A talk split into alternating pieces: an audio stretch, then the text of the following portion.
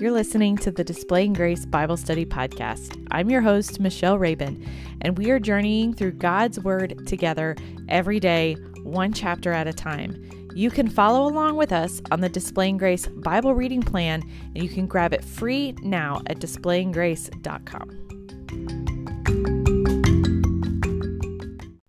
So today we're in Job 16, and I challenged you at the beginning of this to make sure you are looking for the character of God throughout these passages because I believe Job really teaches us um, some great things about the character of God. And it's going to be really important for us to understand the character of God if we're going to fully understand how to suffer well. And at the very end of 16, he says that God is his advocate. My advocate is there on high. God is our advocate. Jesus is our advocate. Jesus sits next to the throne of God. He is at his right hand and he is advocating for us, for you and I. We have an advocate who is fighting our battles, who is uh, who is pleading our case, who is defending us.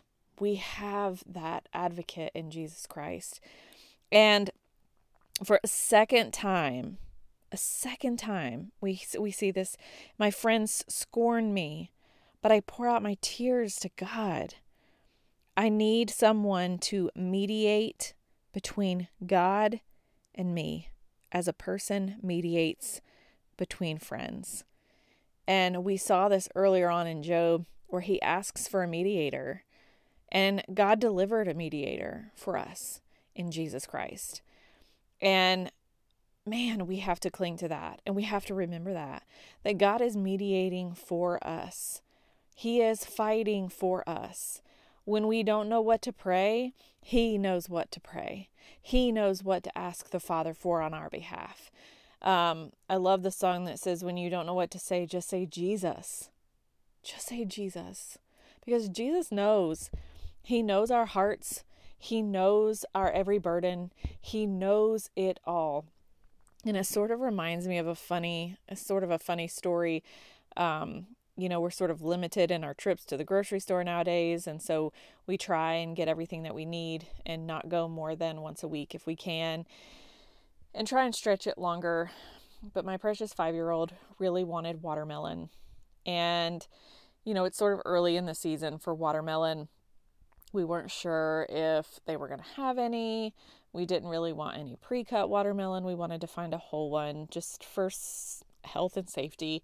And my husband went to the store and he sent me back a picture of the whole case of watermelons. And um, he said, God provided a watermelon for Owen. And I showed Owen the picture, and my middle child said, Owen, God provided a watermelon, or the Lord provided a watermelon for you. He said, The Lord provided. And Owen said, It's not the Lord, it's Jesus. And that's how he talks. And my, my five year old knows that it's Jesus who provides, who gives, who fights for us. Now, I had to explain to him that the Lord and Jesus are the same person.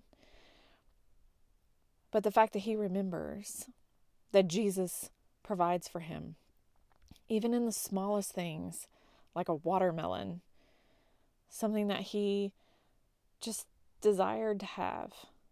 In the midst of all of this, God blessed him and gave him a watermelon.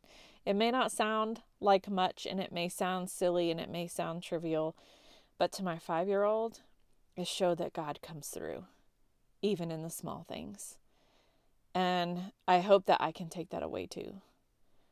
I hope that I can remember that even when things are hard and things are tough, God shows up in the small things. He provides in the small things. And He loves us. He cares for us, even when things are tough and times are hard. So I hope you cling to that today. Cling to that truth that God provided. He provided a mediator for us, He provided a go between, He provided someone who will fight for us and who will provide.